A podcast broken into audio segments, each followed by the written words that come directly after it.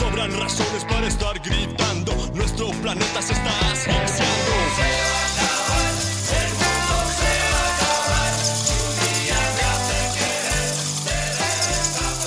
Este episodio es presentado por Menta y Albahaca.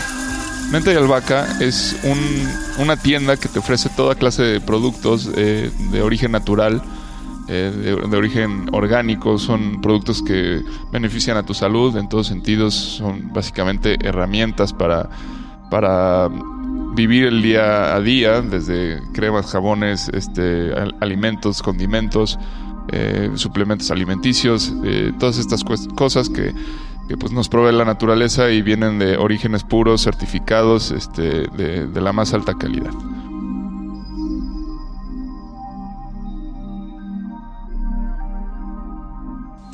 Y Menta y Albahaca además tiene un objetivo muy claro que es apoyar a los productores locales. Y en esta situación de quédate en casa creo que es un muy buen momento para poder hacer pedidos a domicilio. Y Menta y Albahaca tiene este servicio llamando al teléfono 477 13 65 500 477 13 65 500 eh, también pueden visitar la página de Menta de Albahaca en Facebook. Comenzamos. Juan, este, esta, esta navegación me tiene cansadísimo. Eh, siento que no estamos llegando a ningún lado. Y, y- y siento más bien que estamos dando vueltas. Y, y- ya me cansé. Creo que sí necesitamos ya ponerle un mástil a esto y ver qué vamos a hacer porque... ¡Ah! Ah, cabrón, ¿qué fue eso? No sé, güey. ¿Qué- ¿Qué hiciste? Nada, creo que fue una piedra. Pero, Ve. te- como- A ver, checa. ¿No, no rompimos la balsa? no, está bien, pero mira, allá hay, allá hay gaviotas. Estamos cerca, creo que estamos llegando a tierra. ¿Crees que haya tierra por aquí? Yo no, no alcanzo a ver nada, la verdad. Pues yo de, de navegación sé poco, pero de, de algo de historia y siempre que, que, que- que estos grandes navegantes veían a gaviotas es porque la tierra está cerca y está a menos de 5 o 10 kilómetros. Pues puede ser, vamos, vamos a ver qué pasa. Eh, pero Javi, si, si encontramos tierra, ¿sabes lo que significa? ¿Significa que estaremos llegando a, a- a lo que sigue de la posmodernidad? A nuestro destino, sí. Eh, sería un- encontrar ese nuevo mundo que nos propusimos. ¿Es posible que esté, esté tan cerca? No sé. A ver, hay que hacer un, un repaso. Hemos pasado por la modernidad, la posmodernidad, el chamanismo. eh, Yo quisiera... Quisiera que pensemos otra vez, o sea, vol- vol- volver, volver a, a- a explicarnos por qué estamos aquí, ¿no? A ver, este viaje lo emprendimos porque los dos estamos eh, bajo el mismo entendido de que algo, algo viene cambiando dentro de nuestro mundo y este mundo eh, ya se le llamó modernidad, ¿no? Es un mundo que empieza pues, hace algunos siglos eh, con un cambio muy importante en la manera de gobernarnos y de, y de pensar respecto a nuestro lugar en el planeta y en, y en el universo también. ¿Por qué no? Es decir, después de que dejamos de creer que Dios ponía a los soberanos que nos gobernaban, eh, empezó esta época que poco a poco fue como eh, complicándose y, los ideales que una vez eh, nos impulsaron hacia la industria y a generar las grandes ciudades y eh, las, culturas que hoy hemos construido, pues nos, como humanidad, chocamos con dos guerras que nos hicieron replantearnos la realidad de, lo que somos, ¿no? Y ahora estamos navegando en este mar de lo posmoderno, en este mar de, de tremendas olas y de vientos que, llevan para todos lados, de cambios de dirección rotundos que nos tienen pues bastante confundidos y estamos en esa búsqueda de, un nuevo mundo, ¿no? Y ese nuevo mundo nadie sabe lo que es, nadie sabe cómo se llama, ni, ni eh, cuál sea su forma, o siquiera, pues todo, todos podríamos tener una opinión, pero es como sacada de un cuento de ciencia ficción y, las versiones son muchísimas. ¿Tú de veras crees que estemos llegando ya a un nuevo mundo? Porque al parecer esta es la, narrativa que, que empieza a llegarnos, ¿no?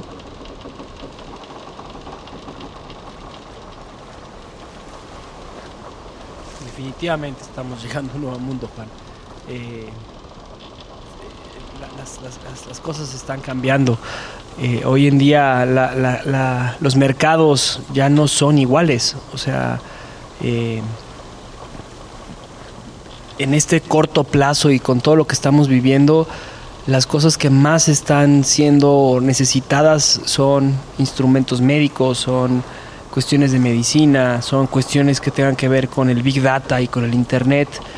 Y, en la cola de, todo este, de este panorama económico estás viendo pues muy por detrás eh, el petróleo, la energía, este, los restaurantes, que eh, las, los eventos, toda esta parte del turismo, eh, está habiendo un cambio radical en, la forma en la que vamos a consumir.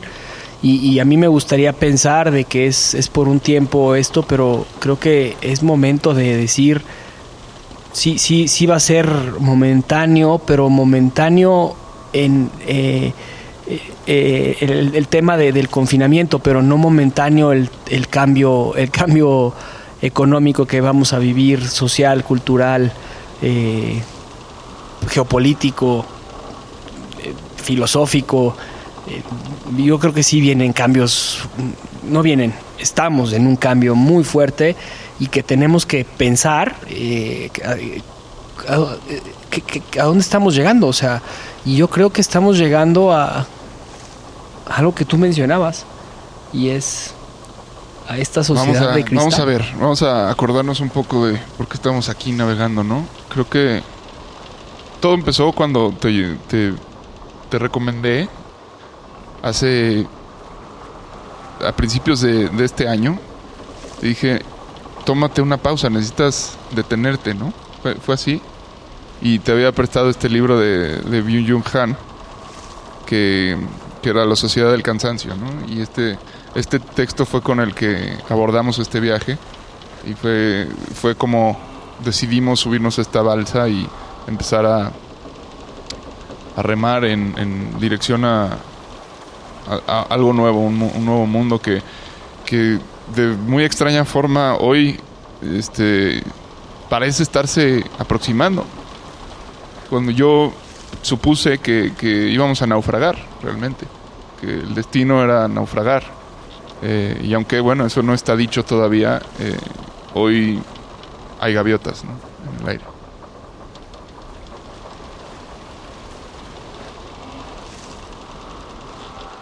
definitivamente parece que estamos llegando a un a, pues a un nuevo mundo. Eh, espero que sean las, las, las nuevas indias y no vaya a ser las indias como nos pasó a, a nuestros antiguos navegantes. Eh, y definitivamente eh, creo que hoy hoy hoy estamos parando estamos deteniendo. Y en este este en este detenimiento quiero, quiero traer este, una, una reflexión que hizo eh, nuevamente este, este joven regio brasileño, se llama Diego Rosarín, y, y él hablaba y decía, en este momento de la pandemia tendríamos que estar haciendo un, una selección de las noticias que tenemos que estar recibiendo, ¿no? Y, dentro de esta selección eh, le hacían una pregunta y decía, ¿qué tiene que ver el capitalismo con todo lo que estamos viviendo? Porque el capitalismo no es el culpable de lo que está sucediendo. Y perdón por meterme tan de lleno al tema, pero eh, me gustaría mucho expresar esto porque lo traigo aquí en el estómago y en el corazón y lo quiero decir porque creo que nos puede dar pauta, Juan, a esta reflexión y a este tema de, estas, este, de esta navegación que parece que ya llegamos. Y él decía, imaginen sus celulares, ¿no? Y tu celular requiere de ciertos elementos que se tienen que hacer en otras partes del mundo, ¿no? Y estos elementos se tienen que comprar en zonas del mundo, en, en- zonas, en zonas del mundo que, que básicamente eh, están compitiendo contra este mercado capitalista. Pero lo más interesante es que para poder comprar el níquel, para poder comprar eh, las baterías de litio y para poder comprar todo lo que requiere el celular, pues lo están, el capitalismo está comprándolo en las zonas donde son más baratas. ¿Y cuáles son las zonas más baratas? Pues te encuentras y te enfrentas con África, ¿no? Estos lugares en donde eh, las personas que son los que dictan y los que mandan, pues son los presidentes, son dictadores y que controlan completamente cómo se maneja el mercado de este producto como el litio y, y, que ponen a, a los niños a trabajar y que hacen que todos estos niños este, y todas las familias no tengan ni siquiera una vida digna, pero sí hacen que este presidente y este país, este, a través de solamente unos pocos, se vuelva rico. Y lo mismo pasa en China, en donde se vive en una situación para que el momento de que llega esta materia prima de litio llega esta materia prima que se requiere muy especializada, que viene de países de guerra y llegue a, estos países en donde van a- a juntar todo, pues tienes que tener una sociedad 100% disciplinada y además, eh, pues no sé si vendada, porque eh, son, son personas muy inteligentes, pero, pero sí con, con- con una disciplina que no conoce Occidente. Y entonces generan este celular para poder que estas empresas gigantescas puedan venderlo al precio que lo venden y, y entonces se genere todo esto. Pero lo más triste de todo esto es que las personas de estos países como África, como China, para que puedan hacer este celular tienen que ganar muy poquito dinero. Y tan poquito dinero tienen que ganar que en China, para poder comer y poder comprar la carne, el pescado, el pollo que nosotros comemos en los supermercados, que usamos, que compramos diariamente, pues es imposible por el salario que tienen. Entonces, ¿qué hacen? Se van a unos mercados que este, un filósofo francés lo menciona muy bien, Alan eh, Alain Badiou, él dice, y lo menciona muy bien, y dice, estos mercados en, en Asia se han convertido en la salvación de estas personas, ¿no? Y, este eh, joven empresario, filósofo, Diego Rosarín, lo dice y lo menciona muy bien. Él vivió en China y dice, tú vas a estos mercados, son un asco, literal, son una zona donde pues no, no hay nada de limpieza. Y sí, estás viendo que la compra de la carne de murciélago, la compra de la carne de, tortuga, de la carne de animales que pueden eh, adquirir de forma muy sencilla es lo más barato y eso es lo que está comiendo la gente. ¿Y en qué momento el capitalismo es culpable de esto? ¿En qué momento el posmodernismo es culpable de esto?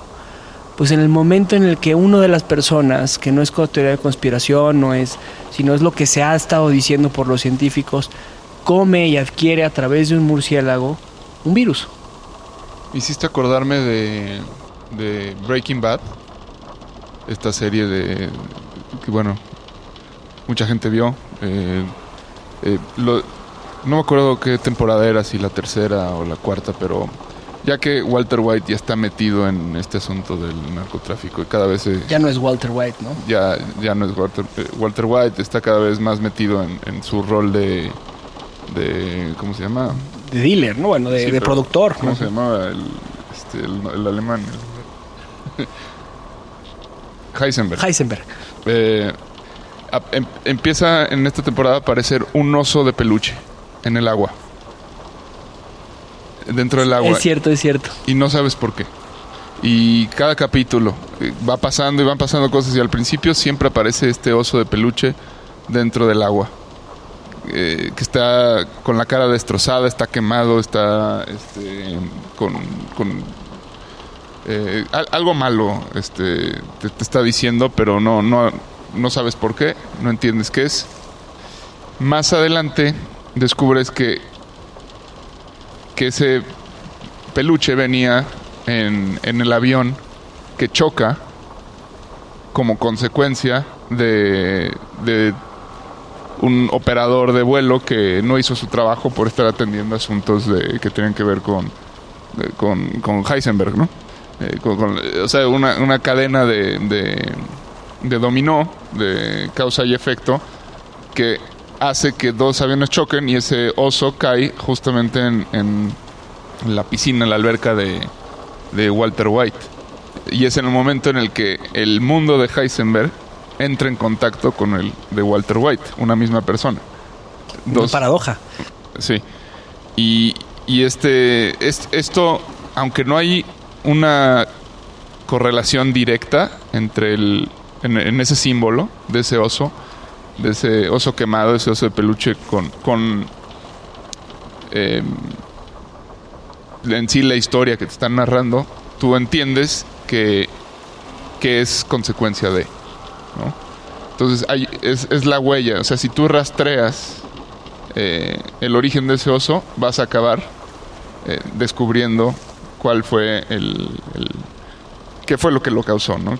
Y por qué llegó justo ahí a donde a, donde se origina el problema, ¿no? Y, a mí es esta parte, Juan, o sea, que, que a mí, que me, que me pegó, cuando Diego lo, lo explica y lo hace de una forma tan sencilla y luego termina con, con su sarcasmo que, que me encanta.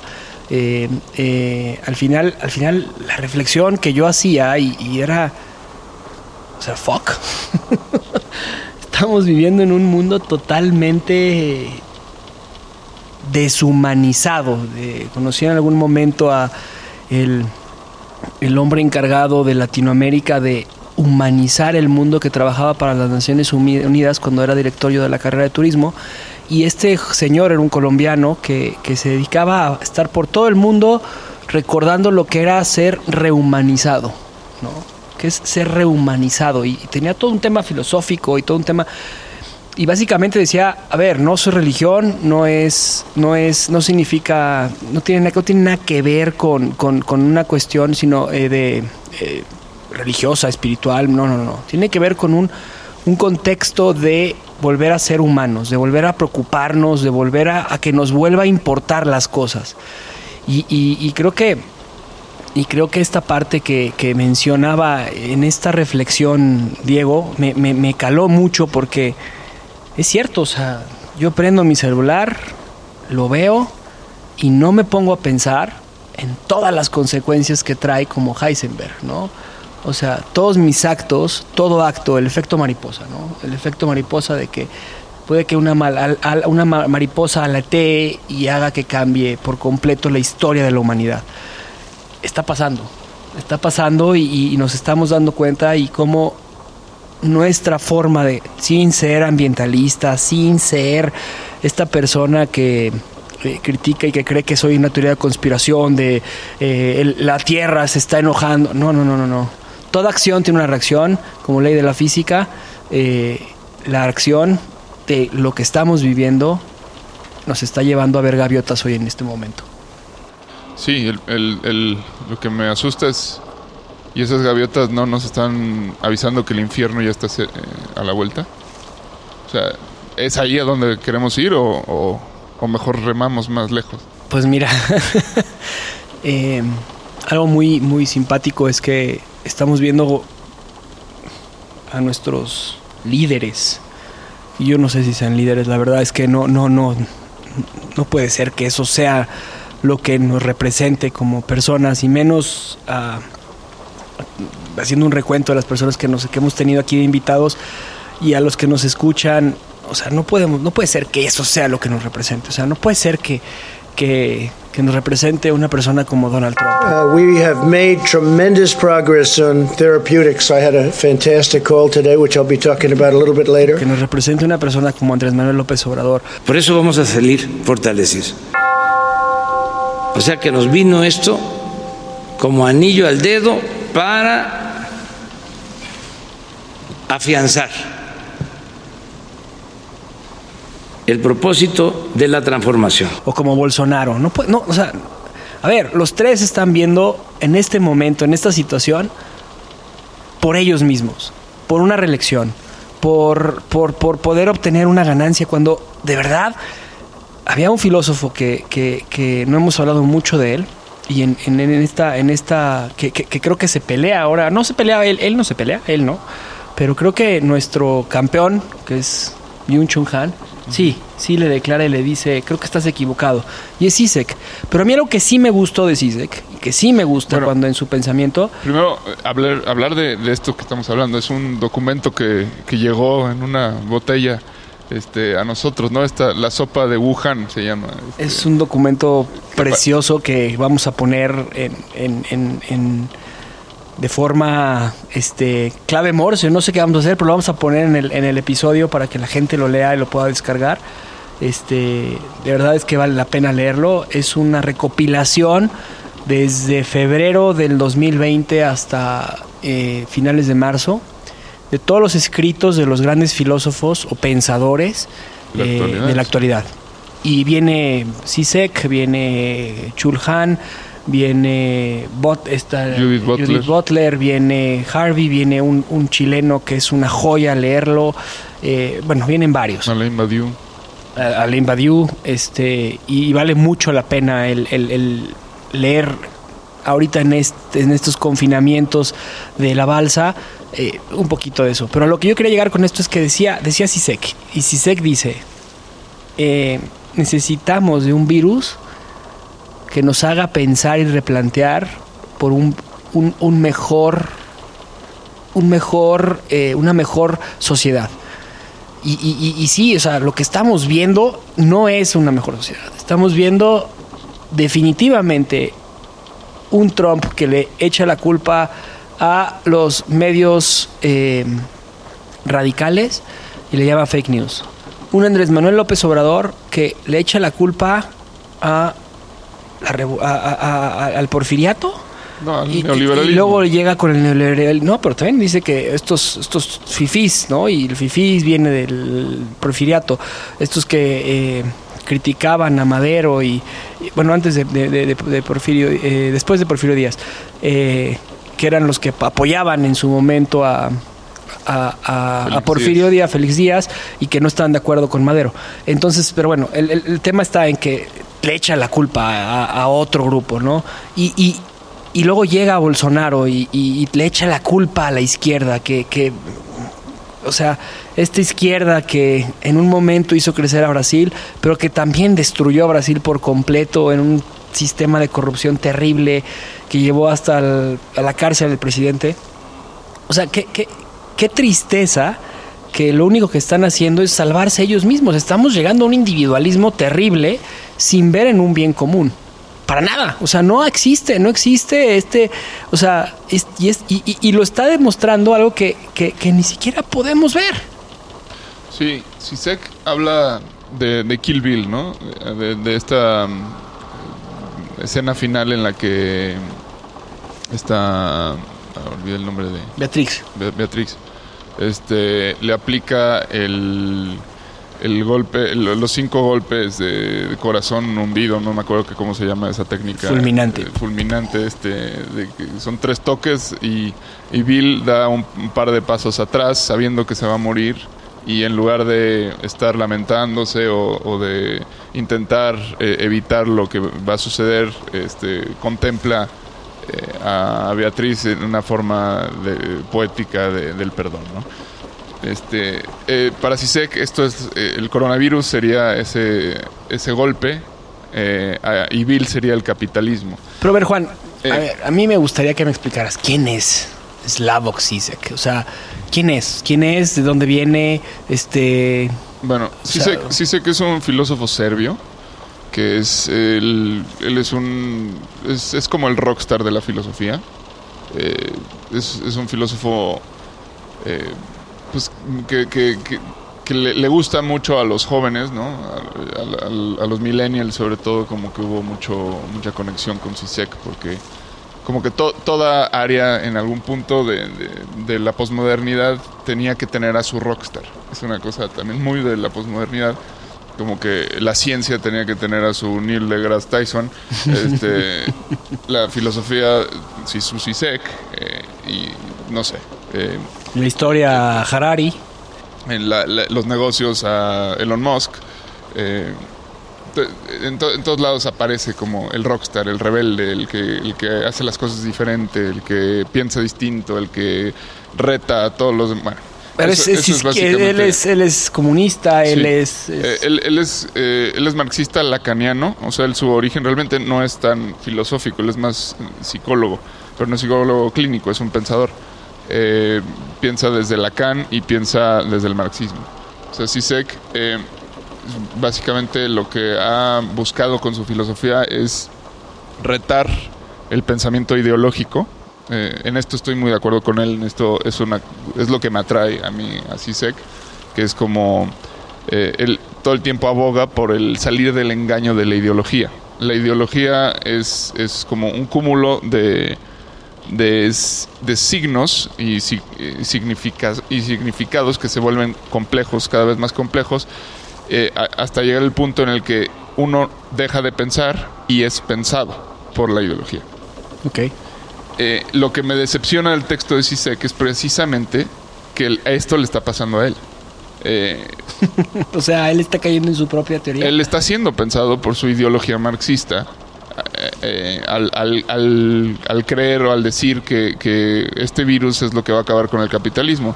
Y ahí lo para en seco Han. Y yo estoy completamente de acuerdo con Han en decir, eh, Vamos, no. a, vamos eh, a poner en contexto, porque creo que creo que no, no, no, Sí. no hemos puesto en contexto esto. Perdón por interrumpir.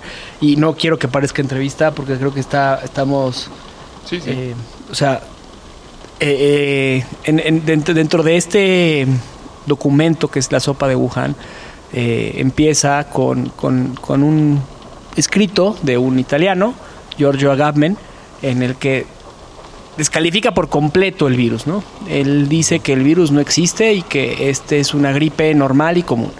Y va continuando hasta que llega con Sisek y Sisek habla y expresa lo que estás diciendo y lo pone en un medio, en una forma pues muy prosaica, se podría decir, bueno, con mucha profundidad, pero muy prosaica al poner a Kill Bill y a Quentin Tarantino, porque aparte es fanático del cine, por lo que me comentabas. No, y va, muy- va mucho con él. O sea, si sé que es muy. eh, o sea, si, algo ha comentado y sobre lo que basa siempre su filosofía es, es, el cine.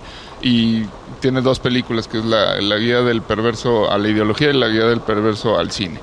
¿no? Entonces, sí, eh, va, va con él, va con su personalidad y va con lo que ha creado. O sea, no, no es. No es tan prosaico porque es su manera de filosofar, muy eh, en la cama. O sea, si sé que filosofa de- desde, desde la cama en pijama viendo tele. Este, y eso te lo, Me cae bien. te lo muestra de forma muy literal en estas películas, ¿no? Y entonces este eh, escribe en este en este eh, artículo, es un artículo que el de cuatro hojas creo que es, no, no, no, no son muchas, eh, y expone lo que él opina del coronavirus. Y ahora sí, en, perdón por, por regresarte, eh, ¿qué, es lo que, ¿qué es lo que expresa? ¿Qué, qué, qué es lo que tú piensas y qué es lo que no te gustó y qué es lo que te gustó de este, este artículo? Pues mira, eh, una de las cosas que, que, caracterizan a Sisek es hablar mucho y no decir nada. Eh, eso para mí es divertido. Eh, pero mucha gente dice que abrió una gran grieta dentro de la filosofía. No, no una brecha, una grieta. Es decir, se fue. O sea, se cayó. Eh, por- porque, o sea, es muy criticado, Sisek. Pero la verdad es que siempre agita. Y, y- ¿Eso se necesita Sí. eh, actualmente? Sí, sí, sí, siempre, siempre está en boca de, de todos, o sea, siempre eh, la gente habla de él y, y- y- y eso es bueno, ¿no? Eh, a mí me divierte, me cae bien, me, me hace pensar, pero nunca jamás me, me ha llevado a, a concluir nada, ¿no? Lo que yo esperaba de, de esto era sí escuchar algo más concreto, o sea, una, una, una opinión que tuviera respecto al, al, al virus, pero co- como, como fenómeno, más allá de, de- de llevarlo a una conclusión que se acomoda a su propia forma de ver las cosas, que es ahí donde yo siento que eh, le ganó la ideología. Entonces, es- de alguna forma es, es contradictorio con, con las cosas que dice. ¿no? O sea, el, el sacar una conclusión del tipo de este virus va a acabar con el capitalismo, eh, porque encima pues no, no, no, no, no lo está poniendo de una forma seria en cuanto a argumentación. Está citando a Kill Bill y está diciendo lo que cree, sin más. O sea, como una simple analogía, ¿no? Que podría ser cualquier otra persona, que solo por el hecho de ser CISEC tiene valor, pues creo que no. Este, a mí, pues me dejó, me dejó como que me, pareció muy sin embargo como su- la profundización que, que tuvo de- del tema y, y solo me confirma como este eh, el hecho de que está este, muy, a- muy abarcado por, por, por la ideología que, que, bueno siendo serbio y un poco conociendo el contexto este por ejemplo eh, es muy de la línea de Emir Kusturica ¿no? que es su, su, su paisano también Emir Kusturica es, es un gran fanático de, de las izquierdas y de, y del- de, de personajes eh, como Maradona, como Pepe Mujica, a los cuales ya les hizo sus documentales, este Manu Chao, y le encanta meterse como en este tema de, lo pop y de lo, cultural cotidiano, este que, es muy padre, o sea, ¿quién, quién- quién no disfruta de, de, de repente de ver este jugar y hablar a Maradona o como que diga este sandes y media este o escuchar a Manu Chao o cantar canciones de escape pero la realidad es ya digamos que que estamos en otro punto y, no, y, creo que sé que por momentos le, cuesta eh, arrojar nueva luz a, a- a la gente que lo escucha. Y, yo me siento incluido en, en- en ello- en ellos. Eh, sin embargo, Han lo para en seco y le dice, si Sek se equivoca, se. Sí, lo menciona durísimo eso. Eh. Que fue controversial porque la gente, o sea, el- o sea, ya llamó mucho la atención este tema y, y luego hizo. eh, bus- bus- la gente empezó a buscar como este debate entre Han y Sisek, como el que hubo entre Peterson y Sisek, ¿no? Que, que hay eh, pues uno un psicólogo, el otro también, pero, pero otro más filósofo y, y- y Peterson fue mucho más en el, en el, en el, en el en este debate, perdón por salirme de la línea, pero fue, fue mucho más no, no teórico, pero sí fue mucho más pensado. Y Sisek eh, trató, de, trató de- de- de sacar más adelante las cosas como, como lo que es él, o sea, con, con- con su pensamiento, ¿no? Eh, perdón. Sí, sí sé que es, eh, eh, bueno, está curtido, él, él- él sabe debatir en, en un, en un terreno filosófico. Ahí Peterson realmente pues, es un psicólogo clínico, maestro, este, es un académico, pero no, pues, no, no tiene el, el, el fogueo.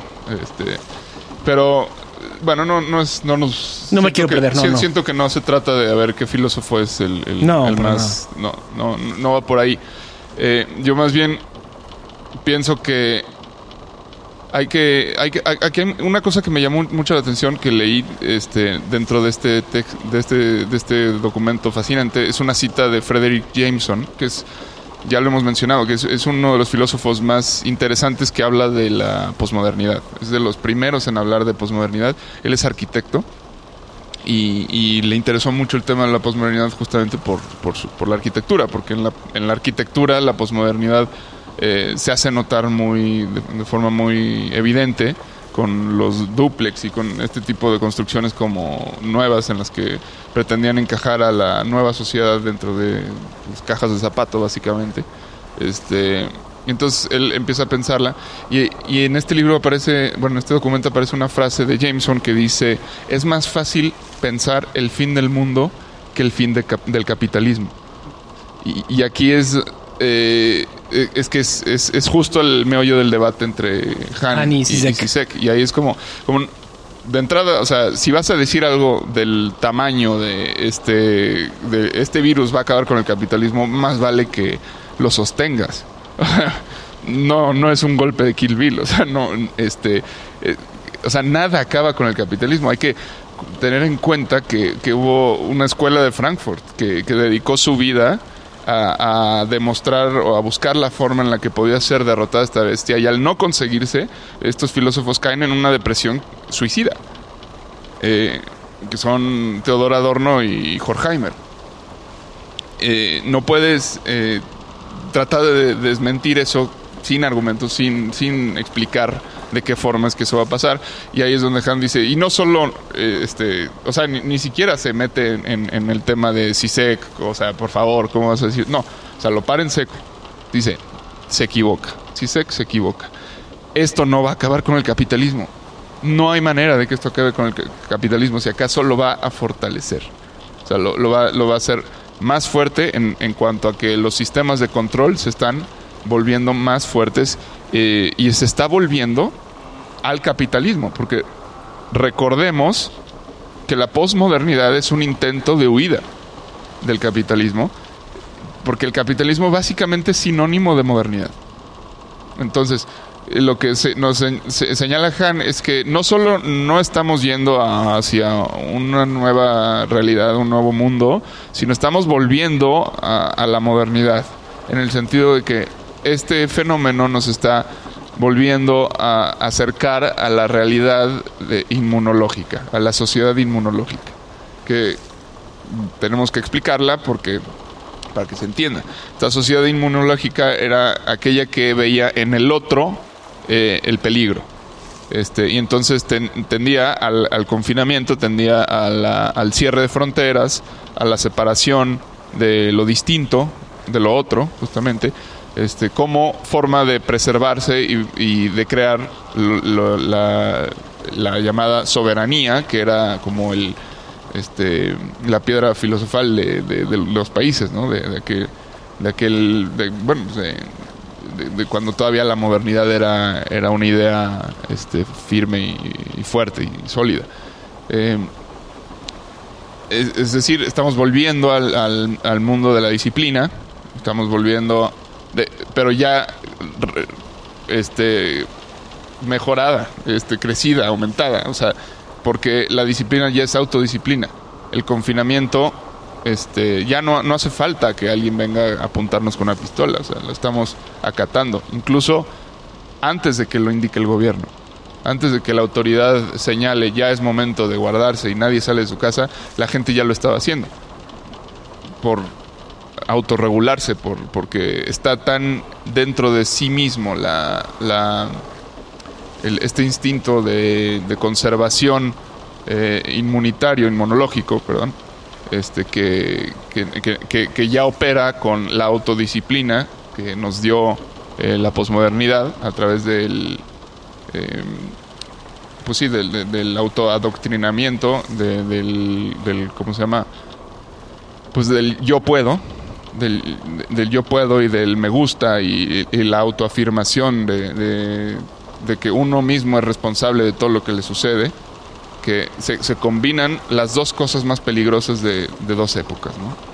Este, por un lado, eh, este miedo, este miedo a lo, a lo otro y esta, eh, esta creencia que, que lo otro es algo que debe ser expulsado y de lo cual debo protegerme y aislarme.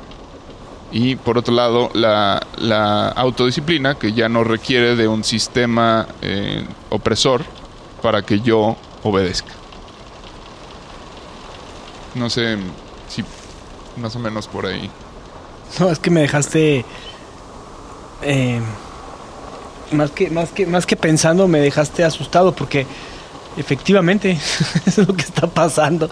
Está, está sucediendo que estamos entrando en un sistema pues de vigilancia y, Han, Han lo, lo menciona muy bien en, en, en- en- en este mm, artículo diciendo, o sea, a ver, está demostrado y estamos viendo como China, Corea han logrado abatir por completo este virus. ¿no? no, bueno, por completo no, pero sí de una forma muy significativa. Contenerlo, sí. Y cómo Europa ha fracasado. Y bueno, en Estados Unidos ni se diga, o sea, Estados Unidos tuvo cuatro meses para poder, eh, con el mejor sistema de, de salud, poder, poder del mundo, según lo que se pensaba, poder atacar esto. Y no fue así. O sea, no, no, no ha sido así y no fue así. Y, y- y básicamente lo que, lo que está exhibiendo esto es la superioridad de la que habla Han en su libro de ausencia en el 2007.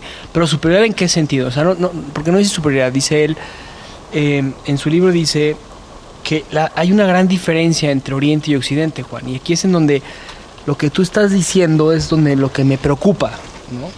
Dice, Oriente tiene un yo muy débil. ¿Qué significa eso? Dice, el oriental se disciplina de forma muy, muy sencilla. Son obedientes y están esperando a una respuesta del Estado. El Estado lo cura todo. El Estado es el proveedor de lo que es. En cambio, Occidente, que ha demostrado durante muchísimo tiempo la capacidad de esta desobediencia y a través desde lo que mencionábamos, desde la modernidad, desde que llegaron en el momento de la Revolución Francesa, esta desobediencia logró este cambio cultural, ¿no? Y dice, el problema es que este tema de, de- de obediencia en el Oriente genera control. Y está generando el control. Y él dice, en, en su artículo, dice, es muy fácil ver cómo en, en estos países asiáticos como Corea, la forma en que se ha establecido la medida de control del virus es a través del, del- uso de tecnología. Y el uso de tecnología es a través de la información. Y el uso de la información es a través del Big Data que se está mandando cuando tú le mandas a través de una aplicación al gobierno que tienes fiebre de 38 grados centígrados y tienes problemas para respirar.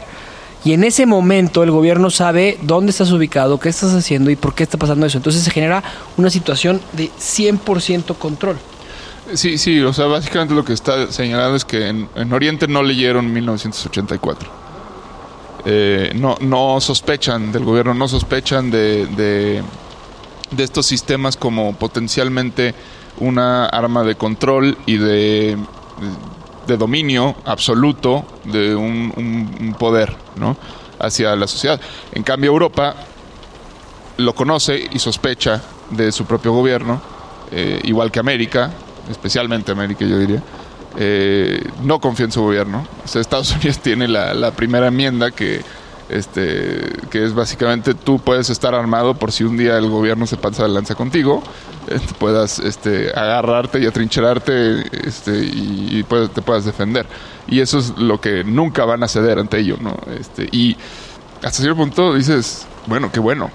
Yo, yo, lo- yo lo pienso, digo, o sea, digo, sí tiene cosas terribles esta situación, ¿no? O sea, los balaceras de las escuelas y esto, pero en sí lo que está detrás de esa ley es de mucho valor. Muchísimo valor. Y lo que hicieron esos los padres de la, de la, de la Constitución americana, o sea, de pensarlo no nada más a cinco años, sino lo pensaron a, a- a Para siempre. América para los americanos, ¿no? O sea, o sea, lo Sí, pensaron sí, para sí. siempre, lo Es- pensaron eh, para que fuera un que- gobierno para todos. Sí, un día va a venir alguien con quien la gente no va a estar de acuerdo y para cuando ese día llegue el gobierno va a ser tan poderoso que no vas a poder hacer nada, entonces te dejo eh, este, esta ley que no se toca. Qué joya, ¿no? que no se toca para que te puedas defender. ¿Sí? Y, y aquí, pues digo, en México, pues hemos tenido autodefensas, hemos tenido intentos muy... Pero bueno, aquí hay una desconfianza enorme hacia el gobierno, en Europa también la hay, y esto pues lo hemos heredado de, justamente pues, de nuestra propia historia que nos llevó a la modernidad.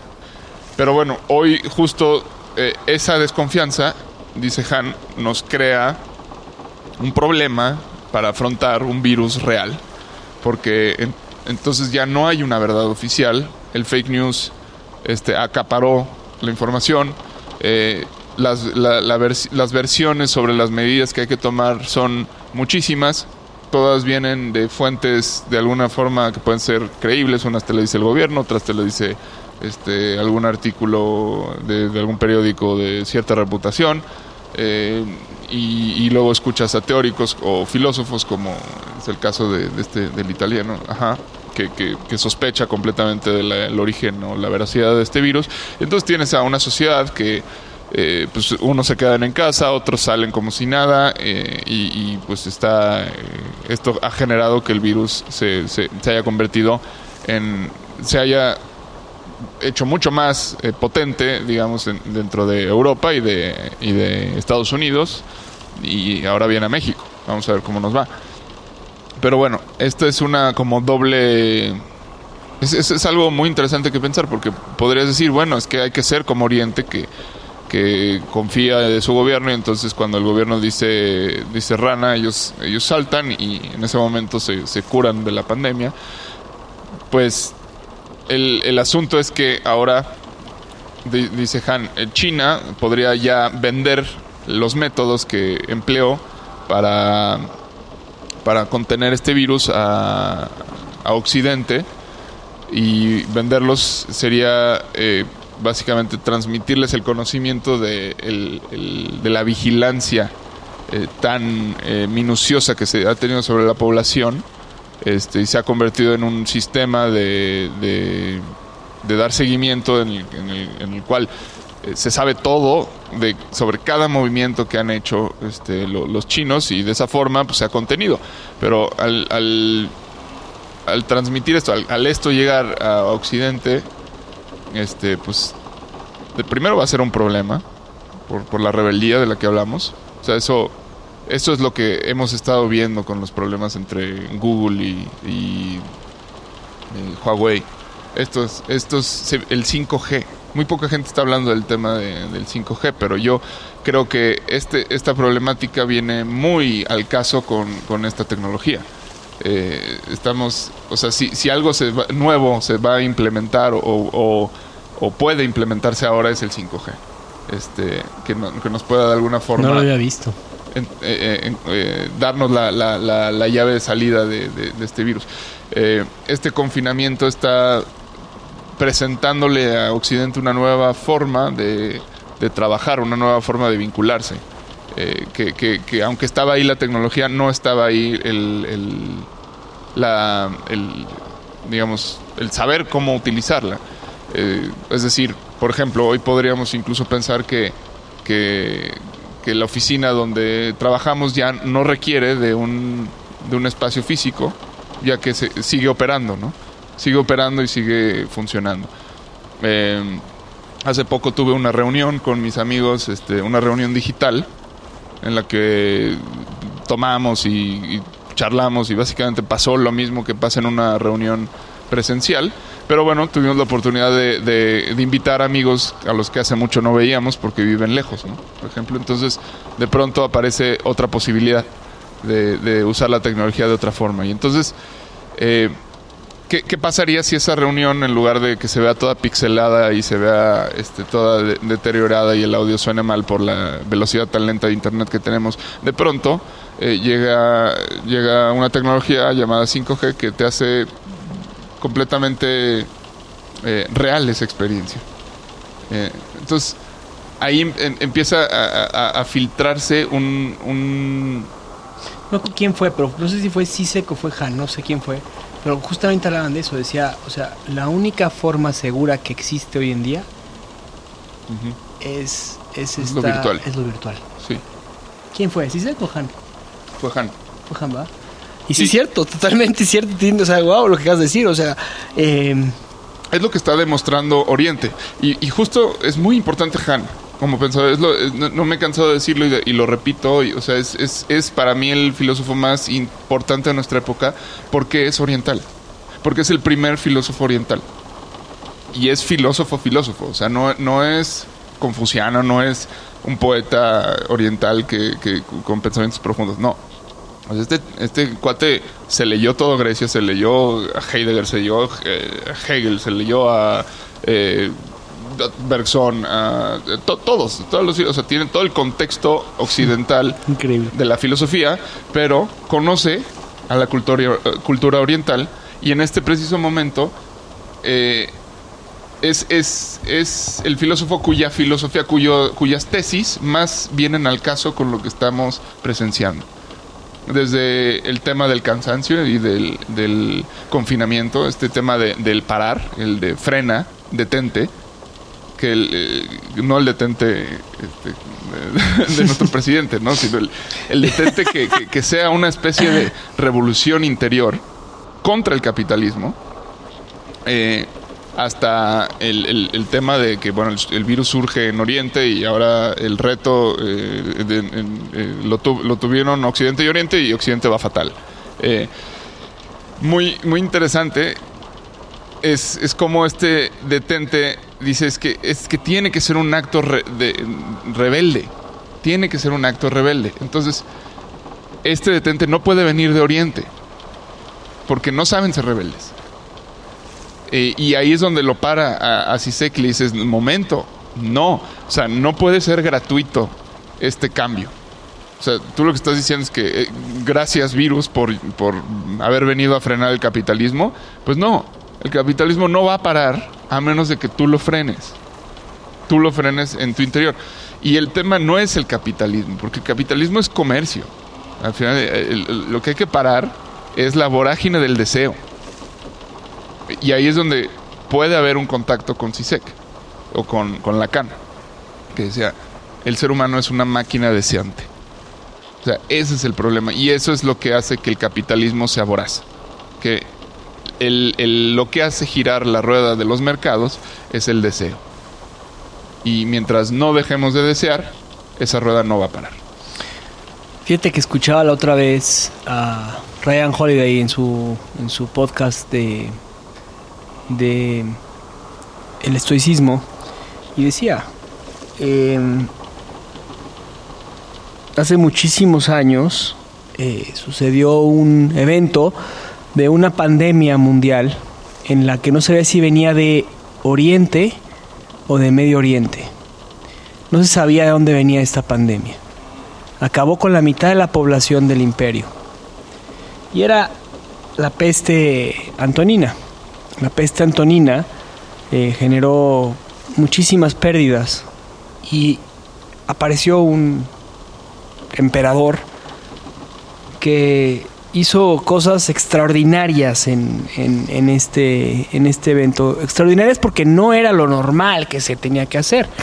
Pero, ¿qué fue lo que, o sea, a qué quiero llegar con esto? Que, Occidente ya ha vivido esto también. O sea, la peste española, la peste bubónica, hemos tenido muchísimas pestes previas a esto. Y, yo creo que es ahí en donde también Sisek se equivoca. Se le olvida la guerra, la Segunda Guerra Mundial. Se le olvida que eh, eh, las coincidencias para que Estados Unidos se convirtiera en la potencia número uno del mundo no fueron simplemente coincidencias, sino fue este espíritu retador que logró en la batalla de Midway hacer que Estados Unidos pudiera derrotar a los japoneses después con una bomba nuclear. Pero fue este espíritu retador, fue este espíritu de, supervivencia, este espíritu que lo tenemos los mexicanos, este espíritu en el que ya hablaba un, un- filántropo mexicano, ¿no? Este, el, el. Decía, si esto moviera, si el, si el coronavirus llegar a vibrar y ver y demostrarle a la gente lo que está sucediendo, estaríamos en las calles ayudándolo, pero es el reto más grande que hay. No podemos estar en las calles, tenemos que estar en nuestras casas. Y empezamos con el gobierno desde muchísimo antes, desde que empezara todo esto. O sea, antes de que el gobierno te dijera, quédate en tu casa, llevábamos tres semanas. Entonces, este tema psicológico de la parte occidental que tenemos nosotros como, que me lo decía otra vez un amigo, o sea, en México eh, hemos sido conquistados toda la vida y que te digan un virus va a llegar a conquistarte, automáticamente dices chinga tu madre, ¿no? O sea, no me, lo, va a poder conquistar un virus porque ya fui conquistado y no va a volver a suceder, ¿no? Y yo creo que pasa lo mismo en Occidente, o sea, yo creo que de esto va a salir fortalec- fortalecido Occidente, muy fortalecido, como Oriente. Pero el tema está en lo que tú estás viendo, en a qué vamos a llegar de fortalecimiento. O sea, este, esta fortaleza va a llegar a un bien común, va a llegar a una sociedad como la que dice Sisek en su artículo, en el que dice y apoya a Bernie Sanders y dice necesitamos un sistema global de medicina en el que todos, como ya lo dice también la, esta, esta mujer, este, filósofa americana que me estabas platicando Judith de ella, Butler. Judith Butler, ¿no? Y ella lo que dice en su artículo es eso, o sea, necesitamos urgentemente un sistema de salud universal. Sí, ese es, el, es el- socialismo, al final del día el neosocialismo, este, hablando, pero creo que hay que ir más allá. A mí, la, eh, la idea de, de- que si el, mundo de la el mundo disciplinario, la sociedad disciplinaria, pudo pasar de la afuera al adentro, también debería suceder lo mismo con la revolución. Y eso es a lo que creo que apunta Han. O sea, si la revolución fue un día ir y estar en meetings y, hablar con gente y convencer personas y moverte en el anonimato y en, este y, todo este asunto y luego tomar por sorpresa a un, a un régimen como lo hizo el Che Guevara con Fidel o este no- bueno si eso eso es la revolución de que se equiparaba al sistema disciplinario que era pues esta sociedad de, de, cuadrar a todos, este, mujeres de un lado, hombres del otro, este eh, es un sistema de, grados en el que vas ascendiendo, este, en el que por medio de la separación y la prohibición y, la- y la- las reglas y demás, este, se forma una cultura de la disciplina. Eh, al extinguirse eso, también se extinguió la revolución. Entonces, pero no se extingue, o sea, porque la disciplina no se extingue, solamente pasa a ser autoinducida. Entonces, la revolución debe ser autoinducida, pero entonces hay que pensar en la revolución, porque ¿qué es la revolución? O sea, la revolución no es muchas veces lo que pensamos que es, porque, eh, a ver, empecemos por, por preguntarnos, ¿tú, ¿tú qué entiendes por revolución? ¿Y por qué viene al caso hablar de revolución? Pues ahí está, la palabra es reevolución, o sea, es eh, la- e- e- evolucionar hacia algo que no, que, que no conoces. Entonces es ir hacia algo que, que, que, que no esperas. Para mí sería eso, o sea, eh, Pero- o, o bien acelerar, acelerar tu, tu, tu proceso o tu, tu momento para, para llegar a otra, a otra, como dices, el coche está revolucionado, está andando a... Pero yo, yo creo que va más, o sea, si vamos a lo concreto, o sea, o al menos lo tomamos en el contexto histórico, o sea, revolución tiene que ver con un enfrentamiento. Bueno, totalmente. Claro que sí. Tiene que ver con derrocar un sistema, ¿no? Pero entonces ahí CISEC sería, sería tu, tu estandarte. No, porque no, sí, sí sí sé que lo que está planteando es que la revolución es el virus. Y ahí es donde Han dice, no, no señor, o sea, la revolución se trabaja, la revolución eh, este, no, no te la va a dar gratis el medio ambiente o una sopa en Wuhan. O sea, eso no, no es revolución porque no está viniendo de ti, tú no estás cambiando, solamente te estás guardando en tu casa este, y manteniendo una distancia sana eh, para no afectarte. No, no para no afectar al prójimo, para no afectarte tú. Entonces, ¿cuál revolución? Pues la revolución es el enfrentamiento de dos, de dos, de dos posturas. eh, Por medio de, de una fuerza, ¿no? de una, pues más que una fuerza, pues sí, una fuerza igual a una batalla, una guerra, una... Y, y muchos filósofos lo mencionan así, estamos ante el mismo presidente Macron, ¿no? Estamos en una guerra, ¿no? O sea, sí estás en una guerra.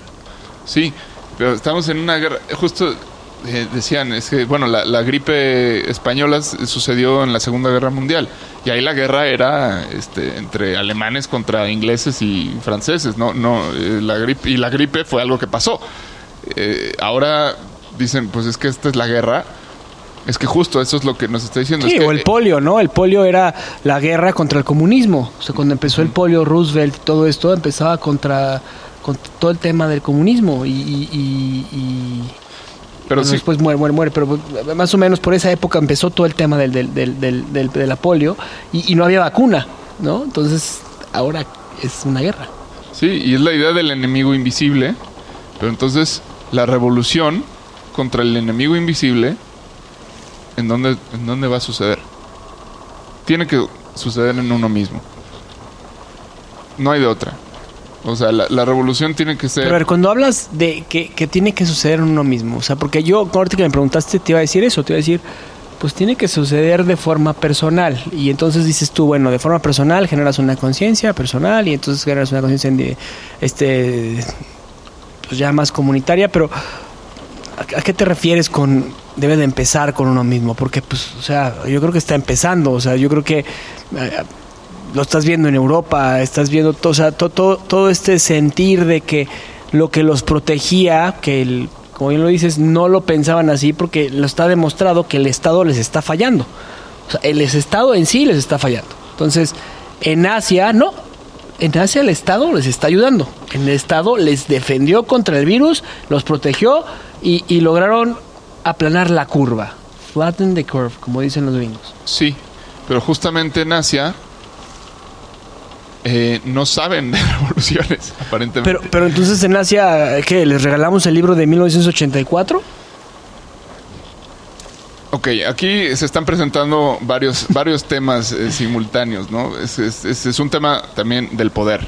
O sea, es eh, algo de lo que está ocurriendo, lo que nos está llevando esta plática a decir es, bueno, es que el poder está en Europa, todavía en Occidente.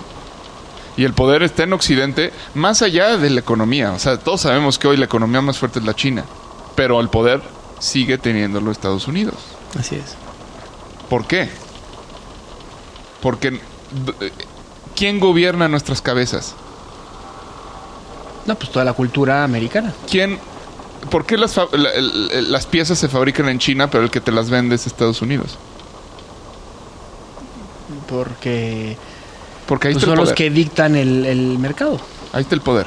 Porque Estados Unidos dice, Y con dice- 300 dice millones compra, de personas, ¿eh? Cuando Estados Unidos dice compra, tú compras. Cuando China dice compra, no haces caso. Totalmente. Entonces, la revolución, ¿dónde va a ser? O sea, pues es contra, es contra ese que te dice compra. Pero, o más, más, mm, no, no, más bien, es, es contra el que compra. Yo creo que va contra el que compra, Juan. Sí. Totalmente. Va contra el que compra. Pero entonces, ahí está, ahí está. Entonces ahí es cuando vamos, ya, ya lo viste, ya lo agarraste. No, no, no lo has agarrado. Este, ¿Por qué? Porque no podemos dejar de desear. Y esto nos lleva, curiosamente, a Oriente. ¿Quién fue el que dijo? El, el principal enemigo del ser humano es el deseo. Fue Buda. Siddhartha Gautama. Sea, el, el lastre del ser humano, el origen del sufrimiento es el deseo. Por eso mencionaste en, el primer, en la primera vez que salimos de la barca que eh, un filósofo oriental nos pudiera enseñar a nosotros esta forma de pensar cuando hablas en todos estos temas de wellness y en todos estos temas de espirituales, hasta a veces que los confunden con esoterismo, hablan de eso, de, de- de desprenderse, de, de- de- del desprendimiento, de, por ejemplo, en, en- en Occidente, la compasión. La compasión es, es vista, está mal vista. Y en Oriente la compasión está bien vista. O sea, la compasión no tiene que ver con ese sentimiento de, de, de, de- de serte menos. Al contrario, la compasión tiene con- que ver con el dar amor en, en- en Oriente, ¿no? Entonces es- son estas cosas que están cambiando. No sé si están cambiando, es que realmente yo no veo que cambien, porque, o sea, el capitalismo, o, yo ya quisiera de dejar de culpar al capitalismo, porque Sí, el favor. capitalismo no es el culpable, el capitalismo es simplemente un sistema de comercio, que, que el- el- los culpables somos nosotros, que, que- que importamos filosofías que no entendemos, este, es decir, ¿cómo puedes tú vender una clase de, de, de yoga o de meditación a un precio exorbitante? O sea, se entiende que haya una cuota de cooperación, pero ya cuando son, son clases especiales del fulanito de tal que, este, eh, a ver, ¿para qué necesitas ese dinero? Es, es- es porque algo quieres, algo estás deseando y, y estás promoviendo una cultura en cuya centro, en cuya base está el desprendimiento del apego y del deseo, el dejar de desear, porque eh, en eso está la liberación, ¿no? Eso es lo que, lo que se predica. Y puedes estar o no de acuerdo con esto, pero no, no importes una filosofía que no, que no entiendes y la vendas, porque estás, es, bueno, digo, yo, ¿quién soy yo para decirle qué hacer y no hacer a la gente? Pero es una gran contradicción. De eso, y de eso no me cansaré nunca de señalarlo. Eh, ¿Qué es lo que estoy diciendo? Que debemos aprender a ser como en Occidente y dejar de. y, buscar en la meditación. este, Oriente, Oriente. Perdón, Oriente, buscar en la meditación el olvidarnos de, de todo apego y todo deseo y no, yo no, no comulgo con esa forma, pero sí creo que estamos mo- movidos por la fuerza, por una inercia del deseo que no entendemos y que no tiene sentido y que nos hace movernos de forma indiscriminada y, utilizar energía de forma indiscriminada y generar basura de forma indiscriminada y, y- y- y- en el corazón de, de- este, de este universo de, consumo está algo que, que no hemos todavía pensado, pero creo que, creo que es esencial, que tiene que ver con el temor a, envejecer y el, temor a la muerte. Porque lo que nos hace consumir, y si, te, y si tú observas este, cómo ha sido este paso de la modernidad a la posmodernidad, eh, es, es la idea de lo nuevo. Esta idea de lo nuevo Novedoso. contra lo viejo. Este, cuando algo es viejo, algo ya, ya chafeó. Ya tiene que ser eh, transformado, tienes que desecharlo y... el utilitarismo, ¿no? Sí, pero esto no era así en, en un principio en la modernidad. Las cosas eh, se hacían para que duraran toda la vida o lo más que fuera posible y cuando se descomponía había el, el- el técnico especializado en reparar, te, re- te reparaban la pieza que no funcionaba y volvías a tu casa con, con tu aparato funcional. Ahora cada vez más las cosas se hacen para Bueno, el teléfono dura un Para no seis meses. Y, y- y este y este y lo que hace que el- nosotros aceptemos eso es precisamente eh, ese conformismo y ese aceptar la- el- el- esta maquinaria del deseo eh, de que siempre va a venir algo eh, nuevo y que las cosas este, se, se- se- o sea tratamos los objetos como como si fueran este eh, cómo se llama Desechables. no, renovables, este, ¿cómo, cómo, cómo se llama? Este, ay, como cuando decían que el agua era un elemento renovable, ¿no? Por ejemplo, y ahora ya no lo es. Este, es- pues bueno, los objetos no eran, no eran renovables y ahora sí lo son, ¿no? Este, es esta, esta cosa rarísima que está, está sucediendo y ahí, ahí es donde hay que buscar la revolución. Eh, y que es lo que de alguna forma el coronavirus a lo mejor te está presentando con estas este con, con estas ideas no a mí por lo menos conmigo lo ha hecho.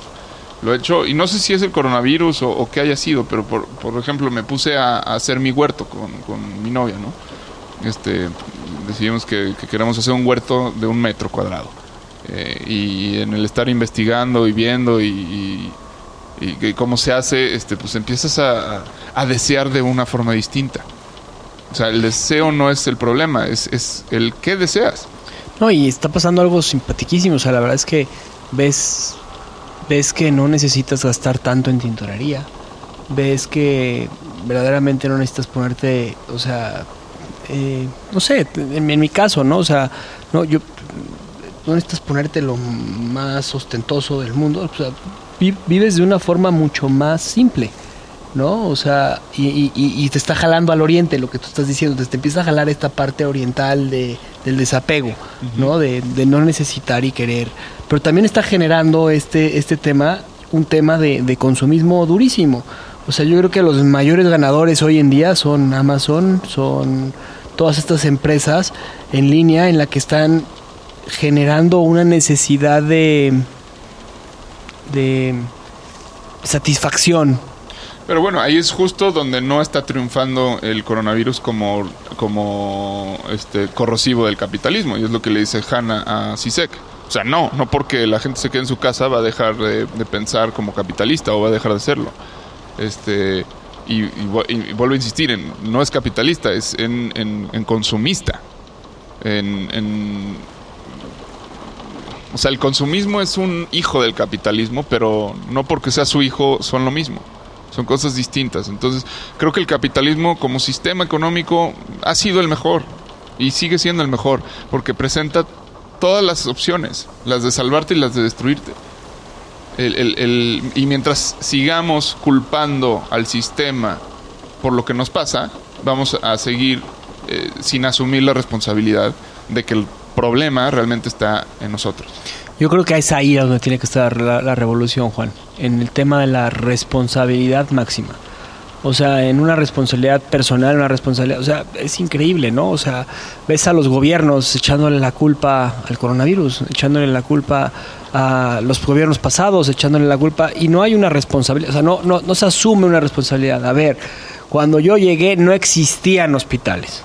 Soy responsable de que cuando yo llegué no me fijé que existían estos hospitales, pero les pido que hagamos esto, esto, esto, esto, esto y esto. Y lo mismo pasa como personas, o sea, no estamos siendo responsables de las cosas que está pasando, no existe, no se asume una responsabilidad máxima, no existe esta, este sentimiento de,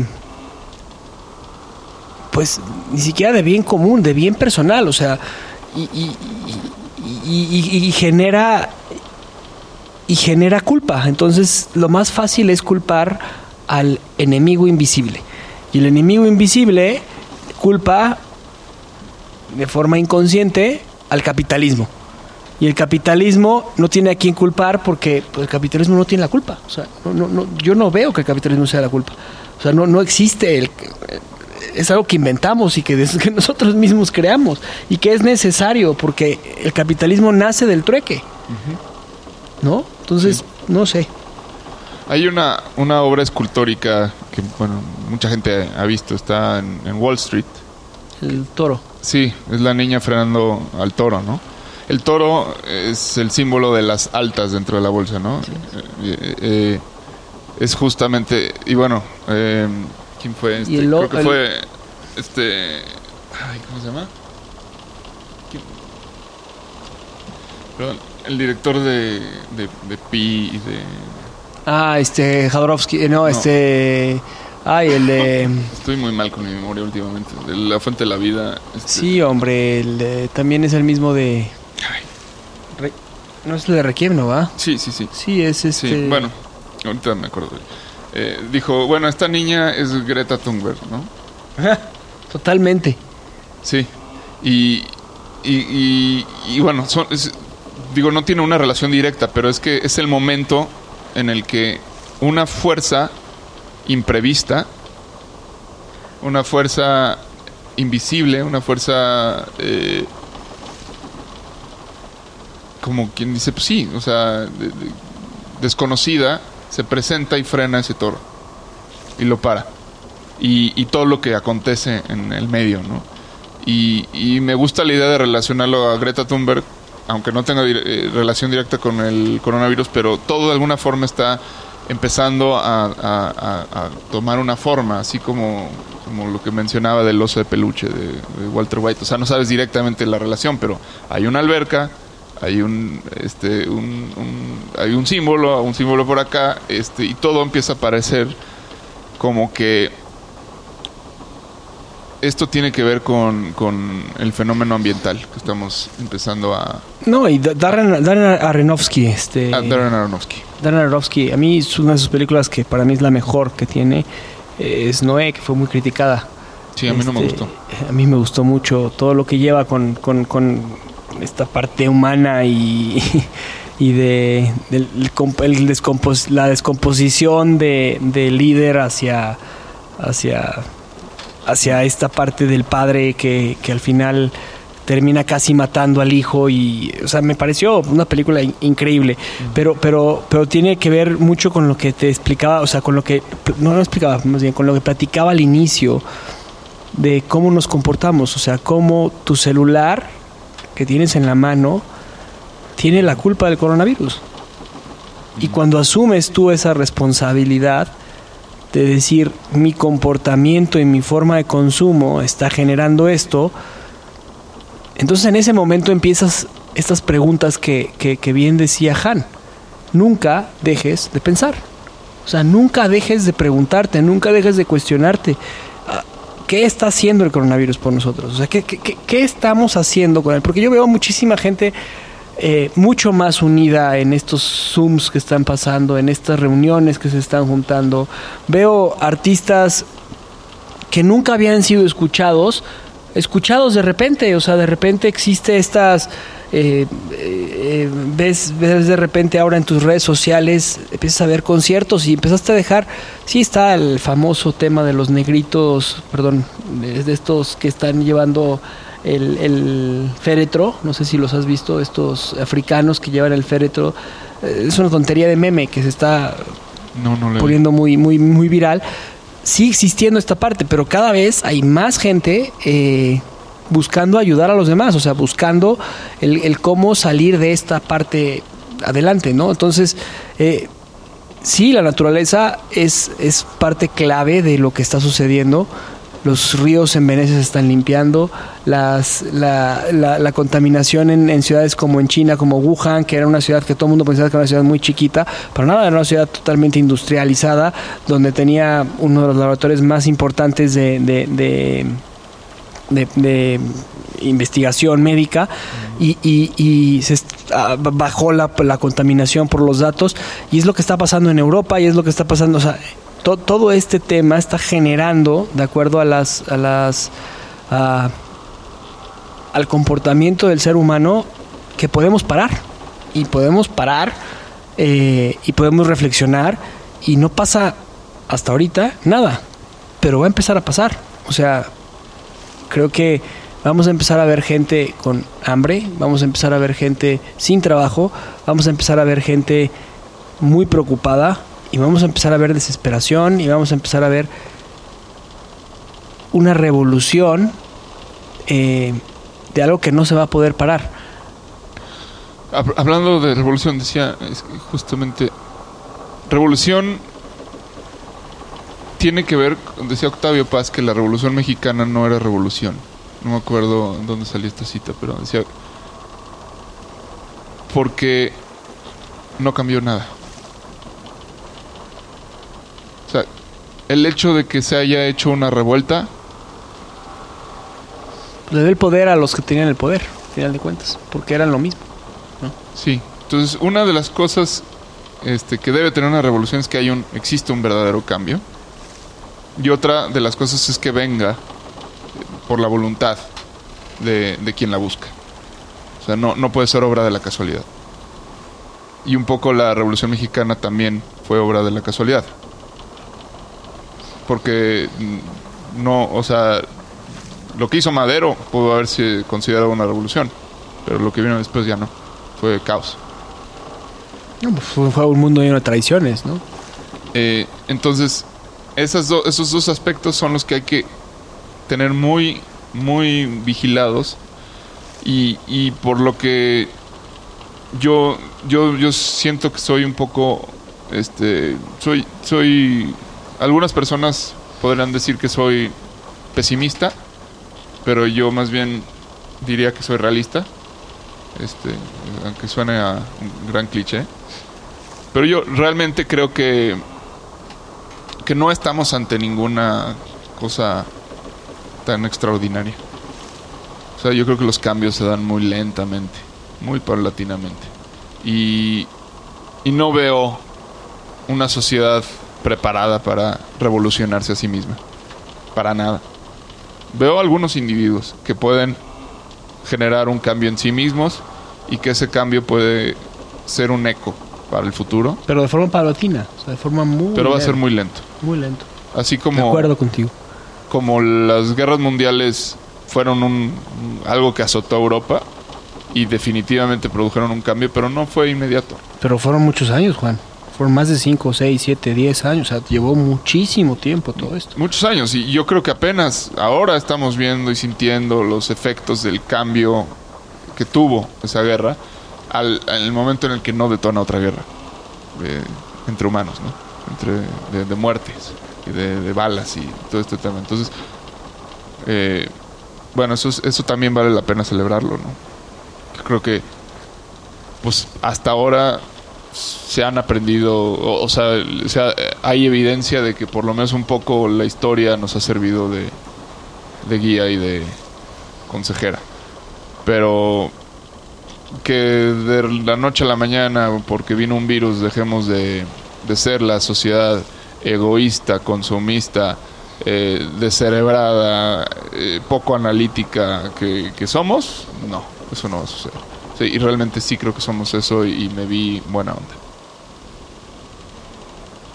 No, bueno, pues es que nada más el, el- las fake news es, es el resultado de todo lo que acabas de decir. O sea, la capacidad de, de- generar estupideces y que no las podamos crear, creer y creer, o sea, es, es- es- o sea, es muy triste, ¿no? Pero para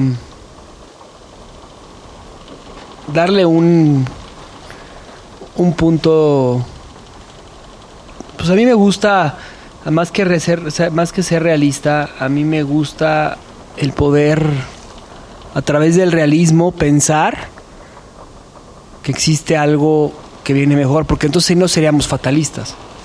Y, y, y sí me gustaría que hiciéramos una reflexión pues apelando no al positivismo y no apelando a todo este tema, sino pues una, una reflexión que podamos dejar de todo esto que estamos hablando, que, que genere un granito de esperanza, ¿no? O sea, o, un, o, una posibilidad de cambio, o una revolución interna. Este, no sé, Juan, ¿qué, qué, qué, qué, dejas en, esta, en este mensaje? ¿Qué, te, qué, te, ¿Qué te deja Han? ¿Y qué te deja Sisek? ¿O qué te deja esta sopa de Wuhan? Eh, que te dé esperanza. Porque tiene que haber algo de esperanza en esto.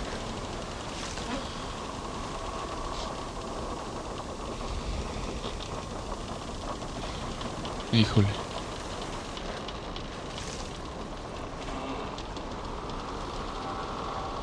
No lo sé. A mí la esperanza en sí. No sé Javi yo tengo que ser muy honesto me, me siento muy confrontado por lo que estamos viviendo. A mí me, me, me, muy muy lentamente me vengo dando cuenta que me ha sacudido mucho. Porque me puso en perspectiva todo lo aquello por lo que luchaba yo y por y lo que creía. Y cambió de alguna forma eh, mi sistema de valores. Aquello a lo que antes le daba toda la importancia de repente pasó a un segundo plano. Y no y, y dejó de importarme con, con, con ese apego que, le tenía ¿no? a, a, mi a mi carrera profesional y el, destacar y el ser alguien y el construir este X y Z de repente híjole con con saber que puedo este tener un, un comida en mi, en mi en mi alacena y y que puedo tener algo de tiempo para mí. Este, encontré mucho más gozo en eso que en, todos los éxitos que haya este, juntado en el pasado con, con, las otras cosas, ¿no? Entonces, pues eso es lo que, como me siento actualmente, o sea, no, no, no sé cuál es mi posición, no sé qué vaya a pasar cuando las cosas regresen a la normalidad y si eso va a suceder algún día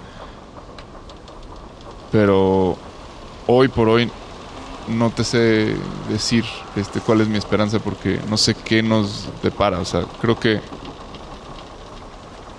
se vienen tiempos difíciles, pero a la vez pueden ser muy buenos, pueden ser este muy revolucionarios. Yo esperaría que eso sea lo que suceda. Y y pues me encuentro con muchas ganas de, de cambiar y de transformarme. Yo es ahí en donde encuentro esa esperanza. En, en eso. En ese cambio que acabas de mencionar. En, en esa búsqueda de, de las cosas pequeñas que dejamos de ver. En tener un tiempo para ti. En, en, en hacer un alto y y sin entrar en estos temas de, visualización y de estas cuestiones que ya hemos hablado que no que no son ni siquiera tendríamos por qué mencionarlo pero sí en esta situación de de a través de las pequeñas cosas como cantaba Pablo Milanés se puede hacer un cambio no y, y yo yo sí o sea yo sí tengo la esperanza Juan de de que este virus de que esta situación nos está ayudando a reinventar eh, y a encontrar que no todo es ganar, sino que nos está regresando al, al sentido más animal puro, que es sobrevivir. Y dentro de esta supervivencia vamos a encontrar la manada. Y dentro de la manada vamos a encontrar un sentido. Yo creo que esa sería mi reflexión. Yo ahorita me, me estoy acordando de, de Abbas Kiarostami. Hay algo que dijo que generó un eco muy fuerte en este preciso momento. Eh, Kiarostami es este cineasta iraní que, que homenajea la vida, homenajea estas pequeñas cosas. Y, y en, yo tuve la suerte de poder haber asistido a un taller que dio en Cuba, que fue el último que dio este y por lo cual tiene aún más impacto esto que dijo porque murió poco después de ese taller Eh, empezó hablando de una exposición que estaba presentando él era fotógrafo además de cineasta y, hizo una, una serie fotográfica de árboles ¿no?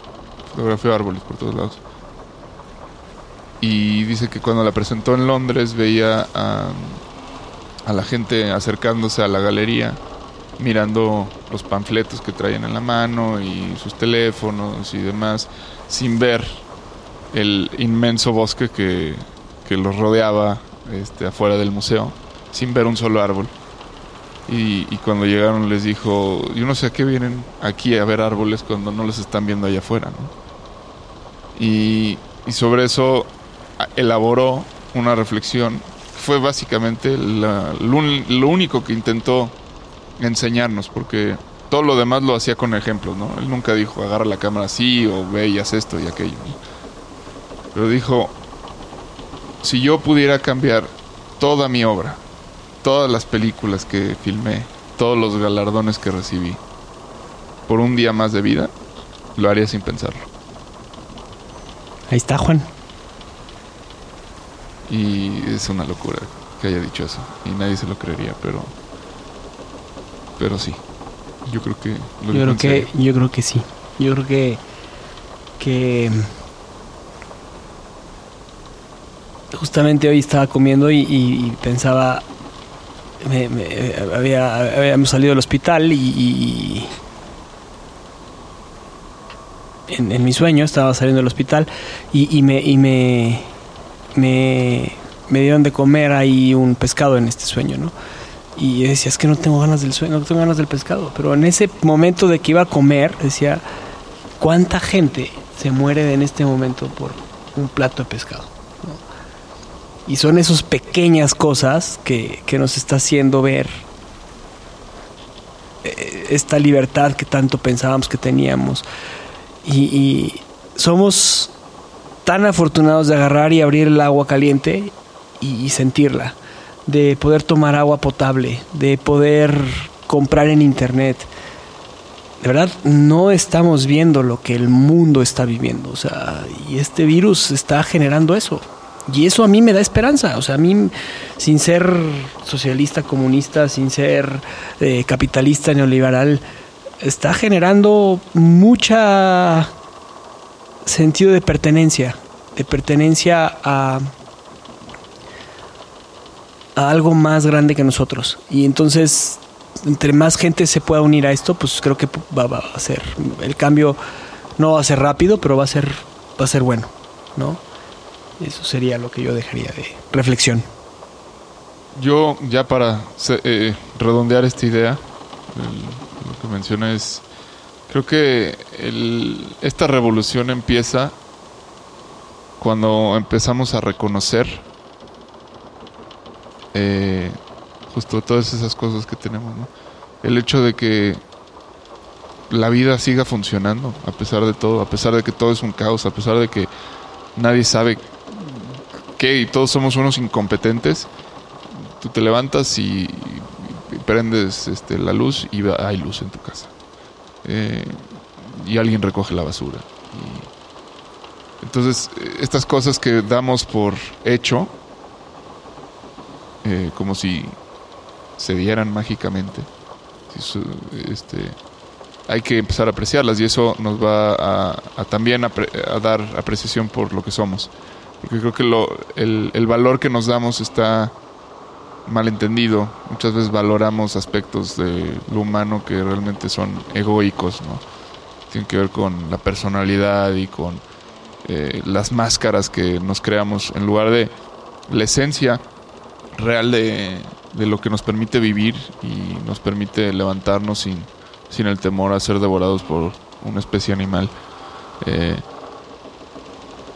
y apreciar obviamente también la naturaleza, todo lo que ella nos da y volver a conectarnos con, con los cuatro elementos este, que están en, en nosotros mismos también. Y eso es cuando, creo que cuando descubres eso, y ahí estás entrando en una verdadera espiritualidad. Entonces, pues ojalá que, que el, el ver morir nuestros sueños egoicos nos haga despertar al sueño de la vida. ¿no? Hecho está. Vamos a Pues bueno, echamos ancla y este. Veo tierra cerca. No sé si sea un espejismo, pero. Pues gracias, Juan, por este viaje un poco agitado. Sí, eh, la, la marea no nos dejó eh, hablar hace una semana, pero bueno, aquí estamos ya de vuelta. Vamos a ver cómo, cómo nos sigue tratando. Muy bien. Eh, bueno, pues los invitamos a que nos escriban también a nuestros oyentes. Sabemos que hay algunos cuantos por ahí. Eh, escríbanos al, al mail de, de fasmacine.gmail.com y escuchamos sugerencias y mándenos una botellita, un mensaje y, y van a recibir una de vuelta. Un mensaje de esperanza, por favor. Hasta luego.